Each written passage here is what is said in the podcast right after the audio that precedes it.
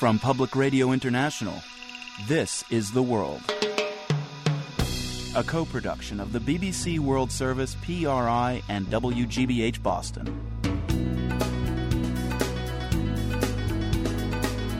It's Monday, April 9th. I'm Marco Werman.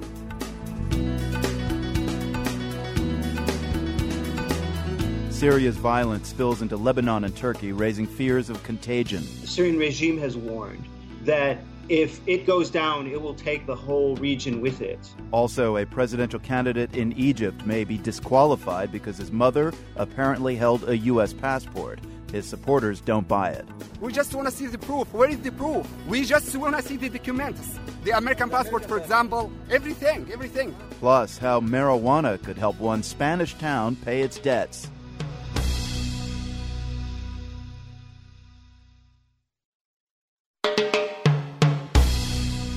PRI's The World is made possible in part by Medtronic, searching for runners who benefit from medical technology to run in the Medtronic Twin Cities Marathon. Application and information available at medtronic.com/globalheroes. And by WGBH, producer of NOVA with Deadliest Tornadoes. Scientists are striving to understand the forces at work behind last year's most extreme tornado outbreak in decades. Wednesday, April 11th at 9, 8 Central on PBS.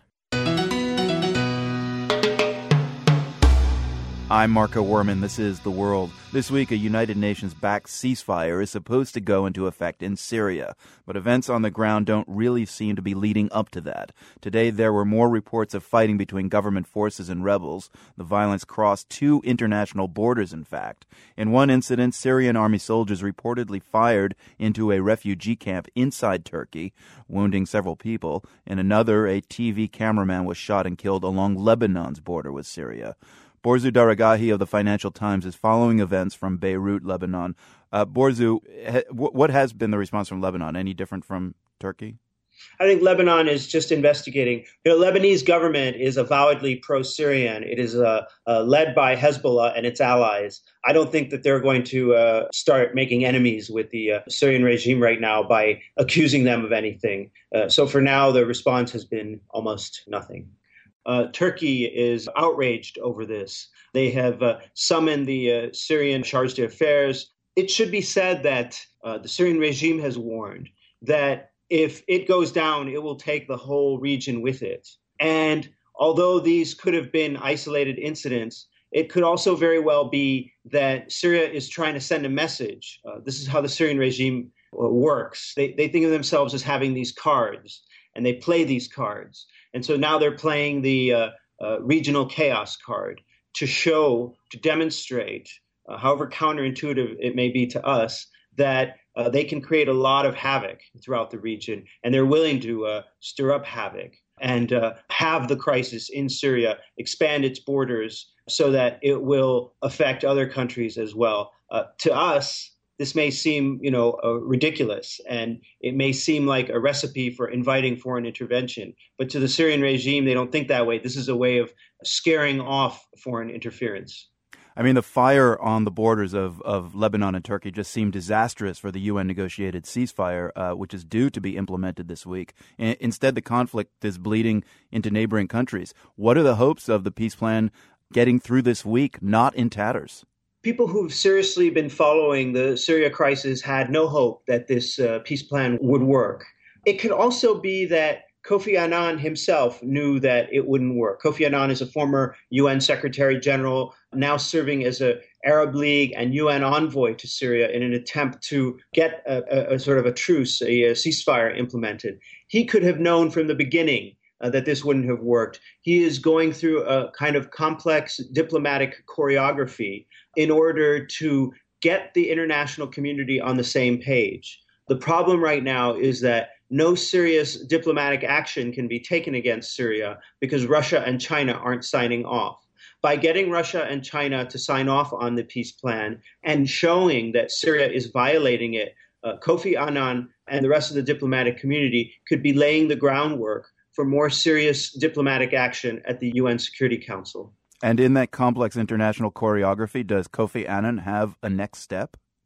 Absolutely. He reports back to his the people who assigned him this task, the Arab League and the UN, as to how or whether the various parties fighting complied with the requests that, you know, the sort of 6-point plan that he presented that everyone ostensibly signed off on, except for Syria, who later presented all these caveats that all but negated its adherence to the plan. Borzou, you followed the Syria story day in, day out now for many months. How much of what you're hearing out of Syria is actually verifiable, since the country's still blocking most journalists from coming into the country? This is a tough process, trying to get information out of the country. What we do is we rely on trusted sources, mostly activists, admittedly.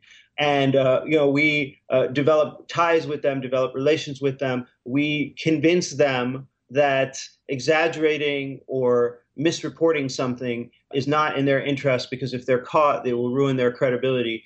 I personally did the same kind of reporting during the 2009 uprising in Iran. So I have a little bit of experience on this. And, we do the best that we can. It's not easy, but there's no other way. Borzou Daragahi with the Financial Times, speaking with us from Beirut. Thanks a lot, Borzou. Always a pleasure. Syria and Egypt once had very similar political systems, both ruled by autocrats who validated their rule occasionally through less than free elections. Egypt is now on a different path. Next month, the country is due to hold its first post-revolution open presidential election. There are several candidates. Some threw their hats in the ring just before yesterday's registration deadline, but one popular presidential hopeful might be forced to drop out. He may be disqualified because his late mother had obtained U.S. citizenship. Reporter Ursula Lindsay in Cairo has a story.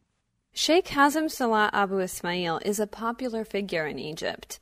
In a recent poll, the Islamist preacher ranked in second place at nearly 30% of the vote. Posters of the smiling, bearded sheikh bearing his slogan, "To live in dignity," have blanketed the country. Over the weekend, his supporters converged on Tahrir Square.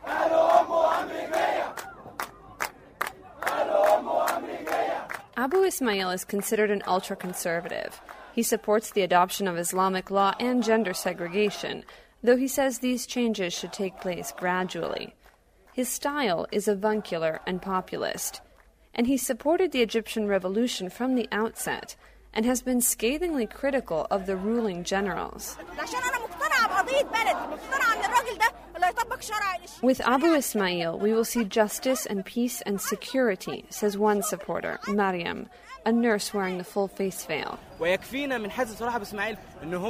He's the only one who will make Egypt truly independent, beholden to no one, says Mohsen, a young doctor, especially not to the U.S. Many here blame the U.S. for its support of Israel and of former Egyptian President Hosni Mubarak. Abu Ismail has been consistently critical of what he calls American interference in Egypt. At a recent event, Abu Ismail spoke critically about the way he says America provides aid to Egypt. The Americans give us what they want, according to their values. They say we want to change these people's values, to make them love sexual degenerates, homosexual marriage. American aid is according to their plans, not our needs. We don't get to say what we want. We don't make the decision. It's imposed on us.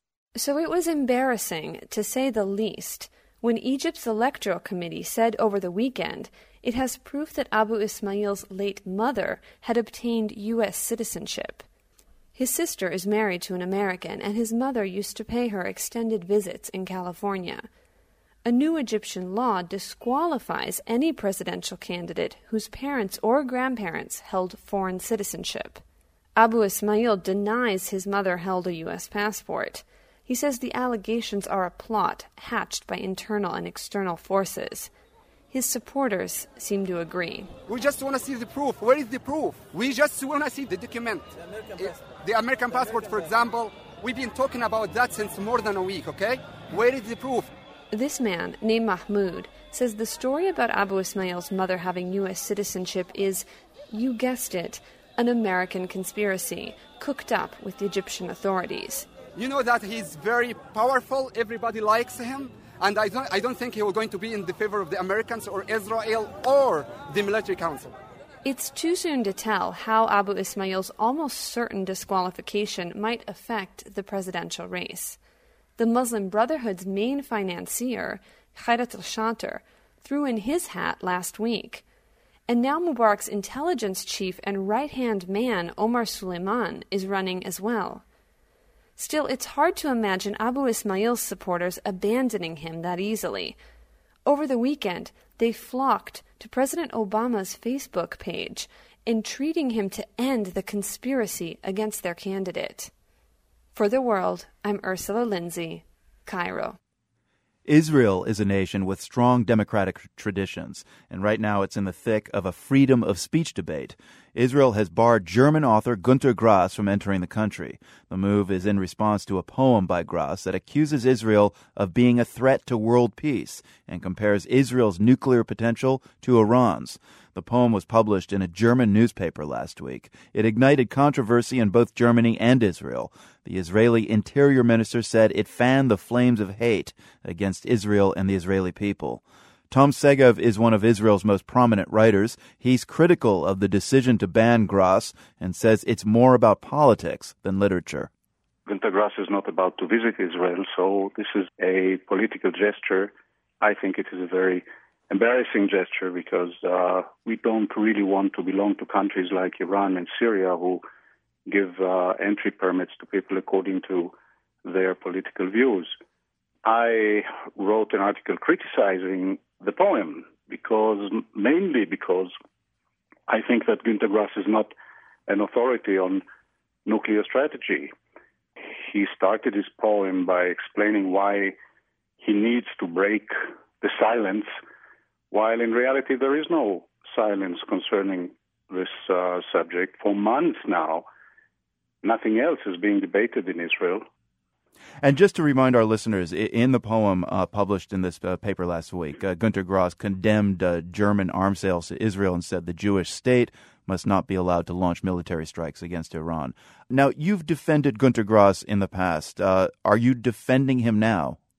I think that the poem is pathetic, but I also don't think that it's justified to compare Israel with Iran, because it is not Israel threatening the existence of Iran, but Iran threatening the existence of Israel. Also, according to Günter Grass, the danger is that Israel will annihilate the Iranian people, and that, of course, is complete nonsense, because we are not talking about a nuclear attack on Tehran. We are talking about measures, at most measures that might prevent the Iranians from manufacturing an atomic bomb. So I really think that it is a pathetic poem, but it is in no way anti-Semitic. What I resented was that the Israeli embassy in Berlin immediately described this poem, and in fact Günter Grass himself, as an anti-Semite. And then Prime Minister Netanyahu said the same, then our foreign minister said the same, and they are trying to outdo each other. You defend Günter Grass's right to write what he wants. You are in a minority, though, in Israel, it sounds like, on this particular case. Where is the disconnect with most Israelis who don't want him to enter the country? I don't know that most Israelis have an opinion about that. It is not such a big issue in Israel as it is in Germany. Most Israelis read Günter Grass, so it's really part of Israeli politics now, but I can't tell you that most Israelis regard Günter Grass as an anti-Semite, because I still believe that most Israelis are much more intelligent than the Israeli government is. Tom Segev, a journalist and historian. He's the author of The 7th Million, The Israelis and the Holocaust. Thank you for speaking with us. Thank you very much. As we mentioned, Günter Grass's poem has been controversial in Germany, too. The World's web producer, Michael Rass, has been monitoring German reaction to the poem. You can read Michael's blog post about it at theworld.org. This is PRI. The World is brought to you by PRI with help from the Medtronic Foundation, helping inspire the next generation of healthcare innovators through Science Matters, a hands-on science guide for the entire family. Science Matters, available to classrooms and families at medtronicfoundation.org. I'm Marco Werman. This is The World. China has seen explosive growth and profound social changes in recent years, and Jeffrey Bader has had a front-row seat to watch it all unfold. Bader was one of President Obama's China policy architects until he left the White House a year ago. His new book is called Obama and China's Rise, an insider's account of America's Asia strategy. In it, Jeffrey Bader describes a China slowly repositioning itself on the global stage. That repositioning is evident, he says, in today's news that China is officially urging its ally, Syria, to abide by a UN-sponsored peace plan. They've been clearly unnerved by the Arab Spring. They're much more comfortable with stable places than with places in turmoil. Syria, they, along with the Russians, vetoed a resolution that had a 13-2 vote in the Security Council a month or two ago. I think that put them on the wrong side of some of their key friends in the region. The Arab League strongly supported the resolution, and more importantly, perhaps, so does Saudi Arabia. Saudi Arabia is a key strategic partner for China. I think China has reflected about the strategic harm that they may have been doing to themselves as a result of these alignments that I mentioned. And they are trying to reposition themselves. So that's quite interesting what they've done in the last 24 hours. They don't want to irritate the Saudis in the Arab League. I think that's what it's about. What can Washington actually do to get China's real sincere help in dealing with Syria? Well, I think the main thing is to get them supportive of a UN Security Council process and to use whatever leverage they have in Damascus to try to move towards a transition. The Chinese natural instinct is to respect the sovereignty of states. They were, in their view, the victims of imperialism and colonialism in the 19th and first half of the 20th century. So they see Western interventions in places like Syria through the prism of their own victimhood, their own history. So what they need to do in this case is to overcome that and to understand that this is a part of the world where change is coming, whether they like it or not. And the question is whether they want to be on the side of change with the benefits that come from that, or want to be kind of the last man standing, resisting, and have to pay the price with new governments that come into power. And I think they're showing some adaptation now. We learned last week from analyst Wang Jisi, a Chinese foreign policy insider, that the senior leadership of the Chinese government distrusts Washington to a dangerous degree. And according to Wang Jisi, the period of China keeping a low profile is over. Is this paranoia building? Are we indeed entering a new, more dangerous relationship with China? Well, I know Wang Jisi very well. The piece that he wrote laid out what I view as the harder-edged positions within the Chinese leadership in terms of distrust of the United States. I don't really think that it's becoming more profound. It's real, but it's not the total story. It's true, though, that China's been running a healthy trade surplus over the U.S. For years, and many believe their military is much more robust than most estimates. So on some levels, it's got to be undeniable to you that China is eclipsing the U.S., and that's got to create some mistrust. I wouldn't use the word eclipse. I agree with the premise that China's rising, that China's becoming more of a factor in global affairs, that the gap between the U.S. and China, whether it's in the economic realm or the military realm, is narrowing. But one has to start with how big the gap is to begin with. Per capita GDP in the U.S. is something like about 10 times per capita GDP in China. So if that gap is closing, well, that's a long time to close. They're trying to gain a stronger position in the Western Pacific within, let's say, 1,000 miles of their coast, which they see as defensive, but from our point of view makes it harder for us to defend our allies and to conduct operations. So, yes, there are definitely some trends that we have to be aware of, but the notion that we are about to be eclipsed, we're about to become the number two power, I think that is, frankly, a fantasy. There are new overtures in Burma right now toward democracy and with major efforts from the Obama administration to push the government of Burma to open up. I'm wondering if you think North Korea will see Burma as a model and also want to come in from the cold. I think that's a fascinating question. The short answer is no, but there still are interesting analogies between the two. Both very repressive countries for the last several decades, both countries that have relied heavily on their relationships with China. And in Burma's case, they seem to have made the decision that they're prepared to take some risks internally in order to have more varied international partners among the U.S., the Europeans, than they've had in the past. The North Koreans similarly have a relationship of heavy dependence on China, which they're not comfortable with. But I think the difference is the North Korean regime, as difficult, as bad, as repressive as the Burmese regime is, it's been somewhat exposed to the outside world, mostly through its membership in ASEAN, the Association of Southeast Asian Nations. It hasn't been as locked down as North Korea. North Korea really has a tiny group of Communist Party cadres who have run that place with an iron fist for 60 years. For them to make a decision to open up even slightly just seems contrary to their DNA. But I agree with the premise of your question that sitting there, they ought to take a look at what's going on in Burma and see if there is some relevance to their own situation. Jeffrey Bader, I got to say something we journalists find quite frustrating is interviewing diplomats, and you are a diplomat. I mean, diplomats are trained not to give deep details and to hide their cards. There's got to be some great story that you can share with us. I've had a wonderful time in the White House the last few years. The experience with President Obama has been simply extraordinary. I think he's brought tremendous focus to Asia. He spent his formative years in Indonesia. And I recall when he met with President Yudhoyono of Indonesia, we had breakfast in Toronto back in 2010. And the Indonesian press came in, and President Obama greeted them in Bahasa, the language of Indonesia. Usually when an American speaks an Asian language, there's usually some giggling and laughter as if, isn't it funny how the American is trying to sound like an Asian? Mm-hmm. No laughter, no giggling at all. And President Obama leaned over and said to President Yudhoyono, I speak Bahasa with a perfect accent, which struck me as uncharacteristically immodest for President Obama. And then he added seconds later, of course, I have the vocabulary of a 6-year-old. No, it was a great ride. Jeffrey Bader served as a special assistant to President Obama. His new book is called Obama and China's Rise, an insider's account of America's Asia strategy. Thank you very much. Thank you, Marco.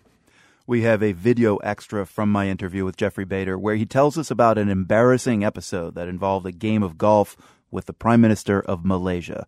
Watch the video at theworld.org.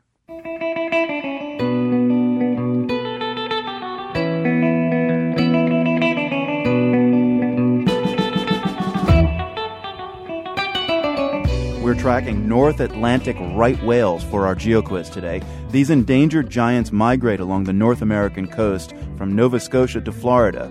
Right about this time of the year, they arrive at their summer feeding grounds. That's the place we want you to name. It's a shallow patch of nutrient-rich ocean in between Cape Ann and Cape Cod.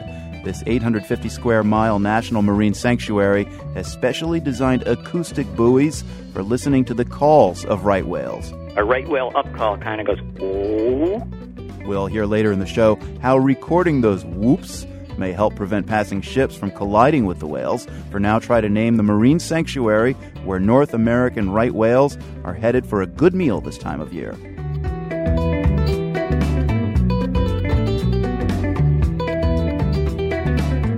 News headlines are next on PRI.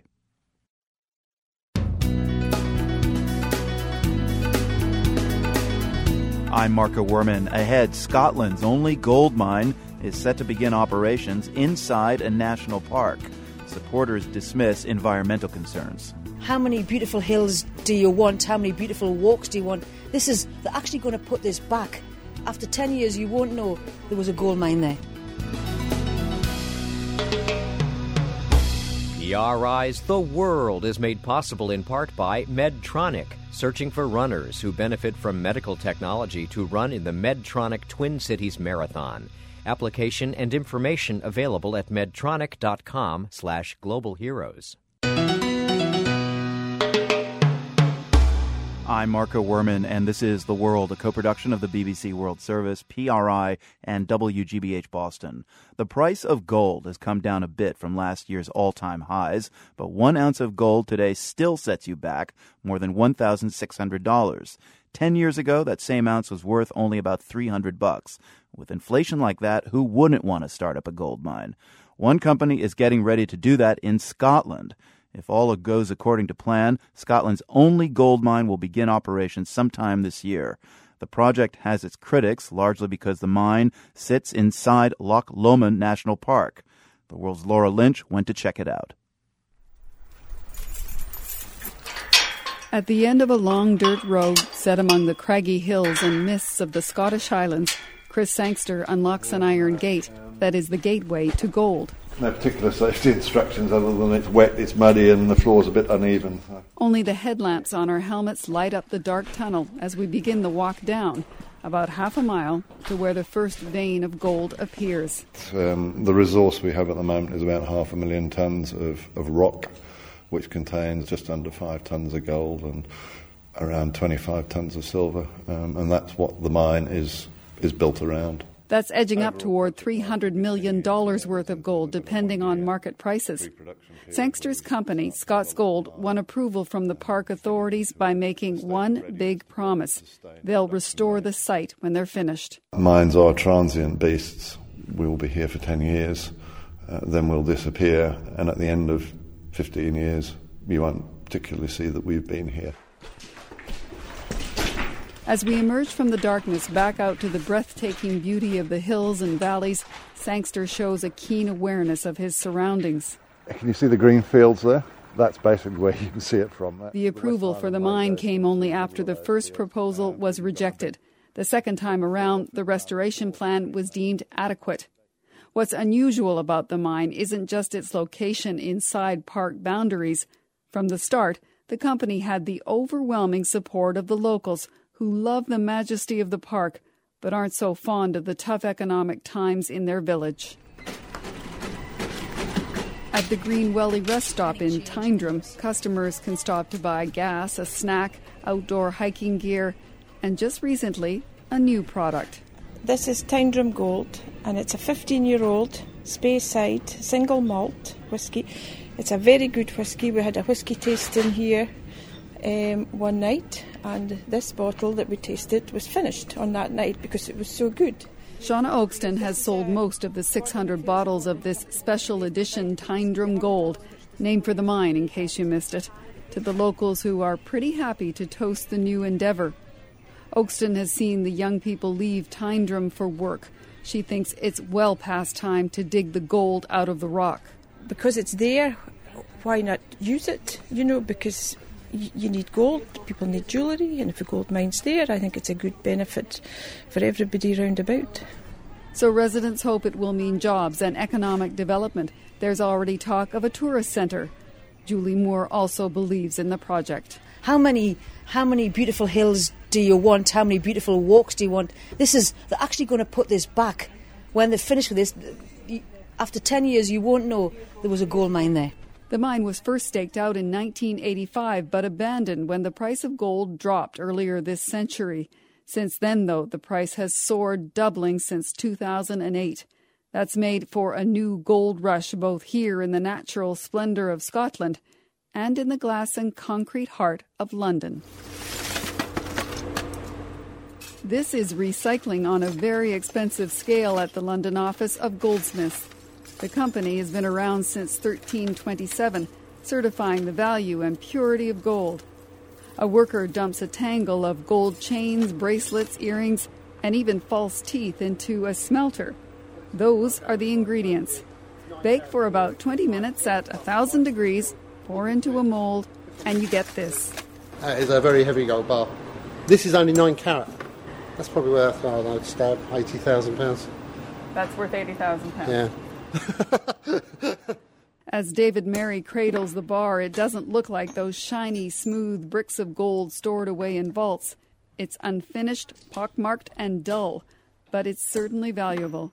Merry says they had to buy a new smelter about 3 years ago when the price of gold went crazy. Now they melt down more than $3 million worth a week.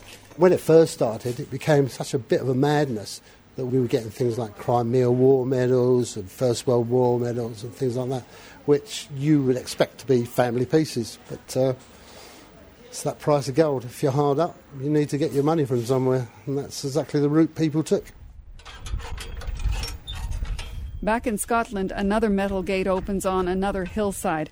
Dorothy Breckenridge, owner of a company that organizes hikes in and around the park, pauses to gaze out at the land that's become her livelihood. I've had people coming from all over the world, and they are absolutely gobsmacked at the variety and actually just the wildness of the landscape. Breckenridge is dismayed by the plan to go ahead with the mine. She sees it as part of a trend driven in part by the craze for gold. It's a gradual encroaching of this fantastic natural asset that we have in the scenery and landscape of Scotland, and that's not being accepted as a viable long-term necessity for Scotland. This windswept land is generating a debate about where its value really lies. For those promoting Scotland's only gold mine, it's about what lies beneath.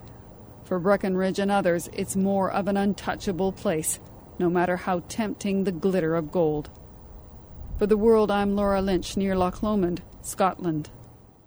Head inside the mine in Loch Lomond Park and see how company officials have tried to reduce the impact of its operations. Laura sent us a slideshow, which you can see at theworld.org.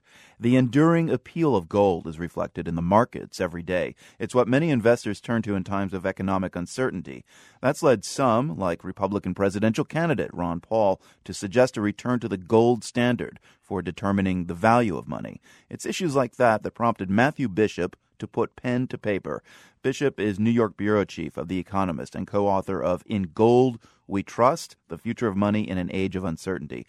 There is something magical about gold that conveys a sense of wealth and solidity. Where does that come from? And why don't silver or diamonds or platinum have the same kind of magic? Well, I think it was one of the things that we look at in Gold We Trust, where we look at the history of money and go back to the very dawns of civilization and people like Croesus, the phrase as rich as Croesus, and I guess you get the early myths like King Midas and how he wanted to turn everything into gold and then discovered it wasn't such a bright idea, all the way through to really in the last 300 years where gold became much more at the centre of the economic system. And that was actually almost a historical accident where Sir Isaac Newton, who we all remember best for the apple falling on his head, and then he discovered the laws of gravity.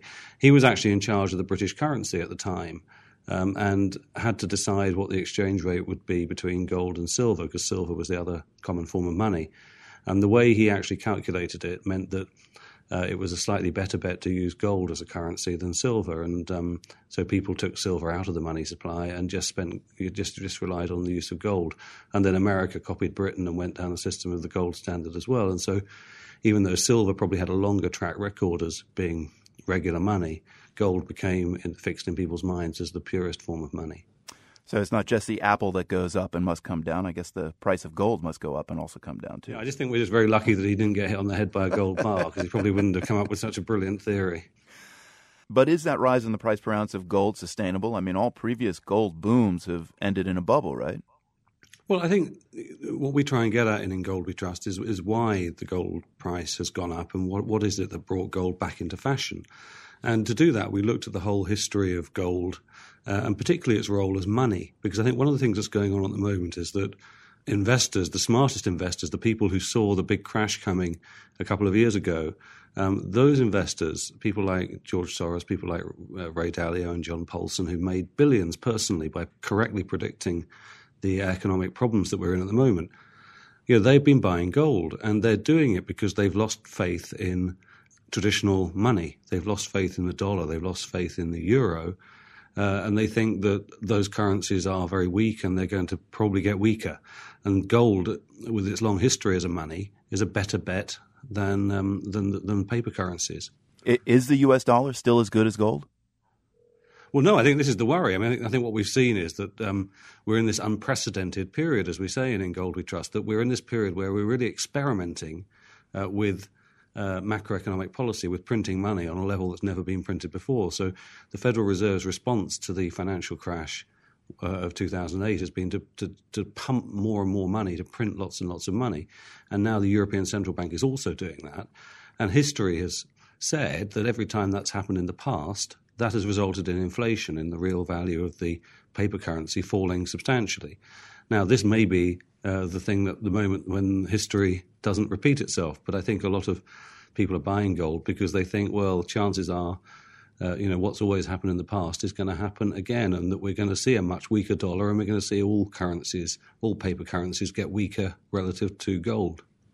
Speaking with us from New York, Matthew Bishop of The Economist magazine, co-author of In Gold We Trust. Matthew, thanks a lot. Thank you. Spain could use a little gold. Unemployment is rising, so are the interest rates the country pays on its debt. And another round of austerity measures has unions warning of real social unrest.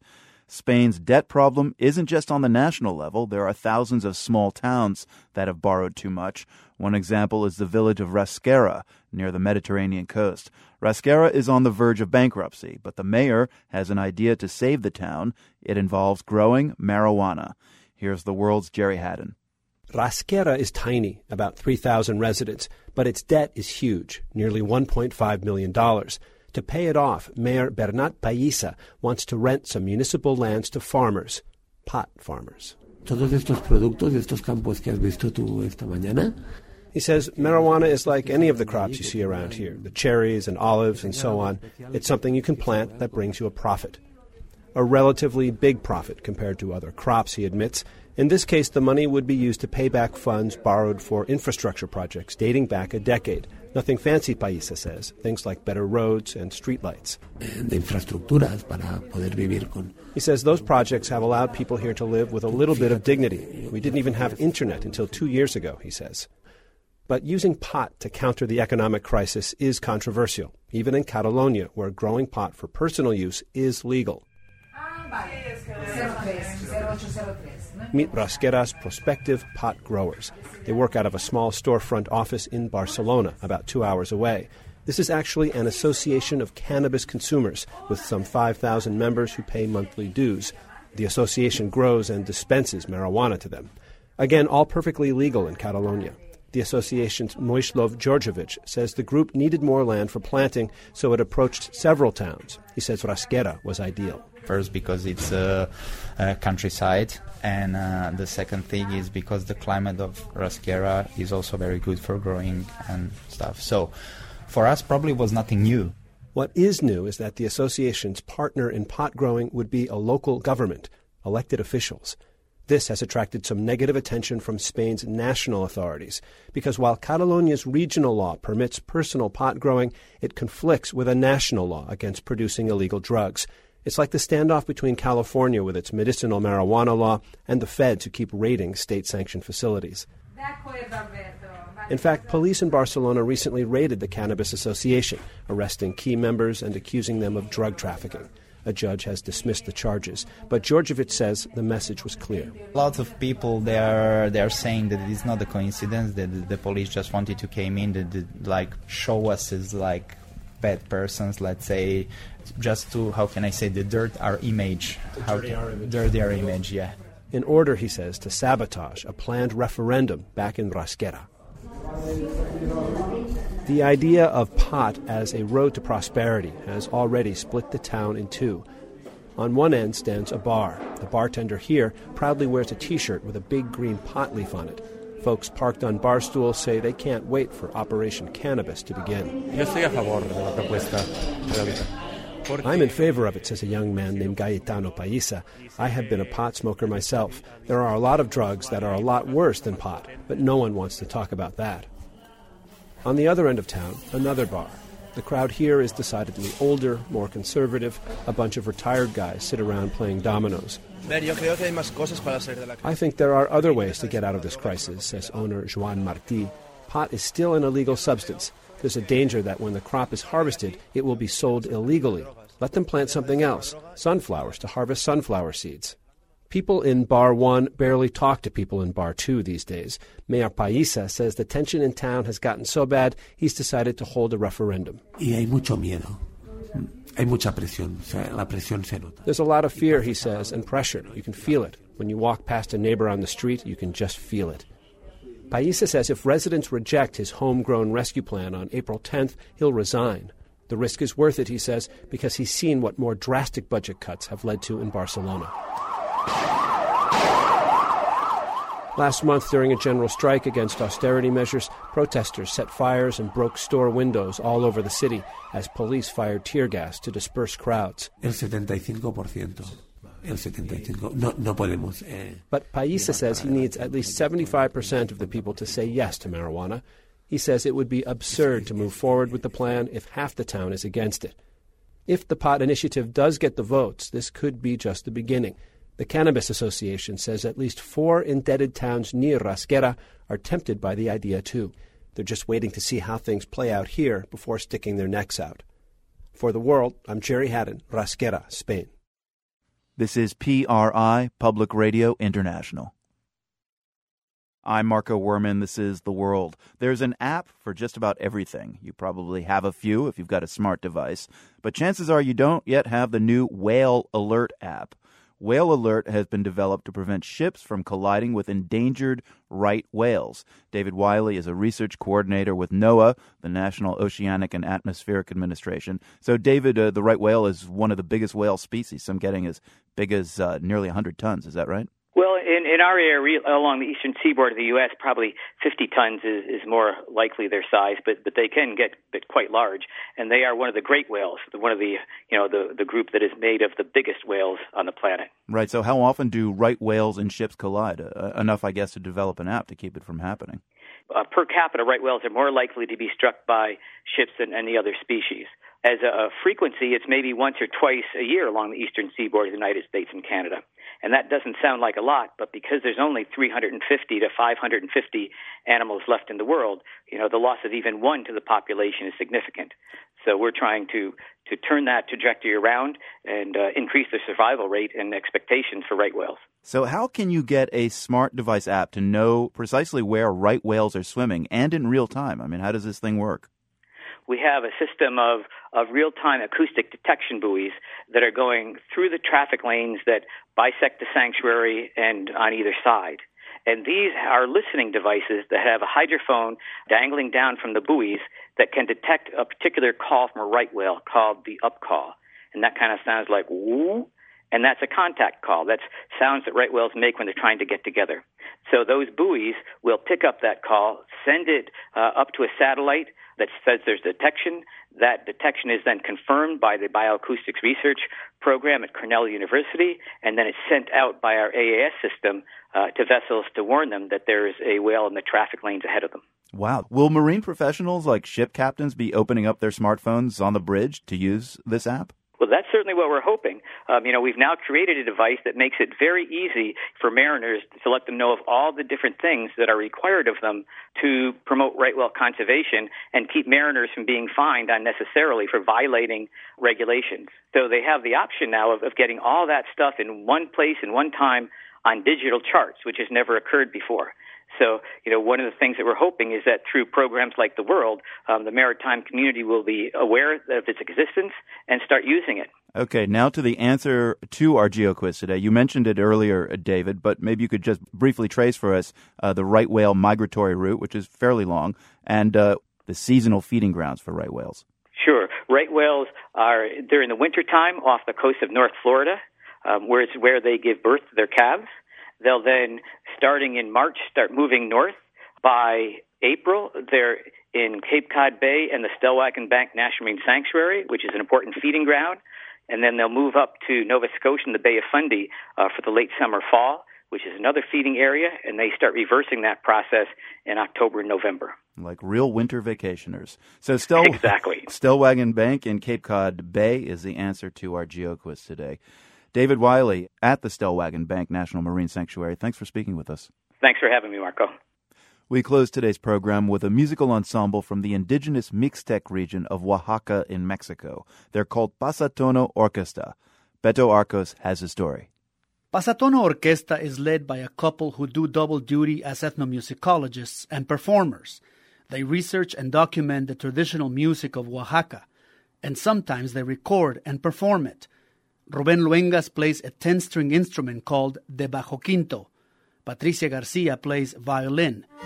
Here's a paso doble from their latest recording called La Tiricia, Music and Stories to Cure Sadness.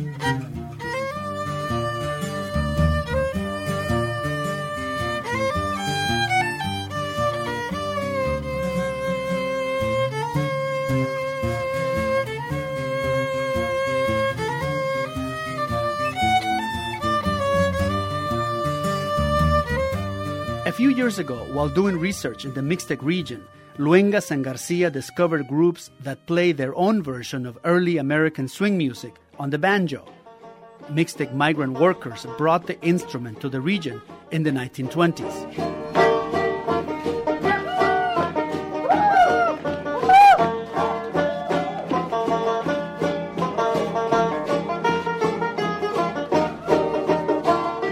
But Luengas says that their most exciting find was the enduring popularity of the music known as ya-si. Es el género indígena propio de la música tradicional. Luengas says this indigenous music, an amalgam of traditional and modern styles, is known in the Mixtec language as joyful music. Música alegre.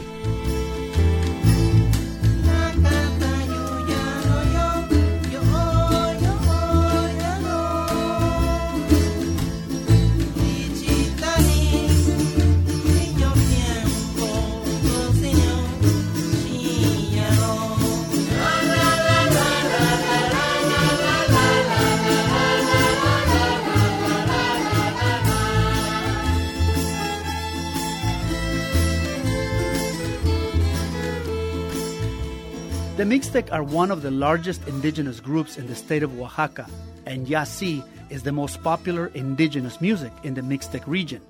Luengas and Garcia found that the music is played by solo musicians, small groups, and orchestras. Patricia Garcia says the Mixtec language plays an important role in understanding the ya-si musical style and its meaning in everyday life. Solo les llaman ya-si y lo ubican así. The only ones who call this music and identify it as ya-si are the Mixtec speakers. The speakers of the Mixtec language have the knowledge of this music, not the Mixtec people in general. La mejor música alegre es la que hace llorar. Luenga says Mixtec people believe that the best joyful music is the one that makes you cry. Hay una tristeza, una melancolía implícita en esta música. He says there's a sadness, an implicit melancholy in this music, but it must be enjoyed and danced when there's a birth or an offering, when there's a wake or a party.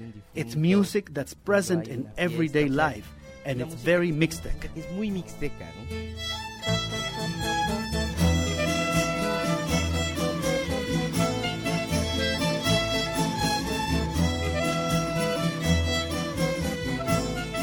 More than 10 years ago, when they started doing research in the Mixtec region, Luengas and Garcia were concerned that the traditional music was in danger of dying off.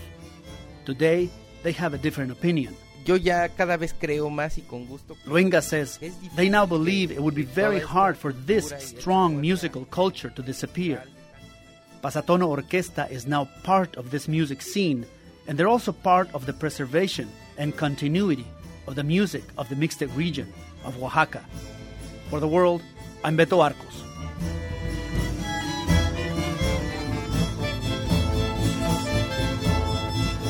You can watch a video of Pasatono Orquesta in concert and in the studio. Just go to theworld.org. And that's all for us today from the Nan and Bill Harris studios at WGBH in Boston. I'm Marco Werman. We'll be back tomorrow.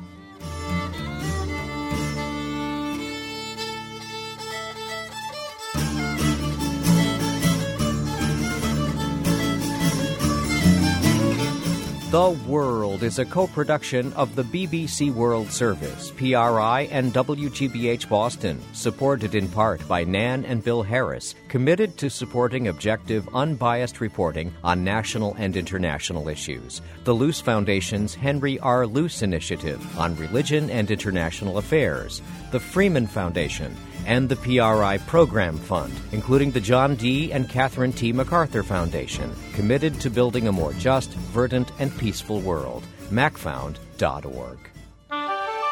PRI, Public Radio International.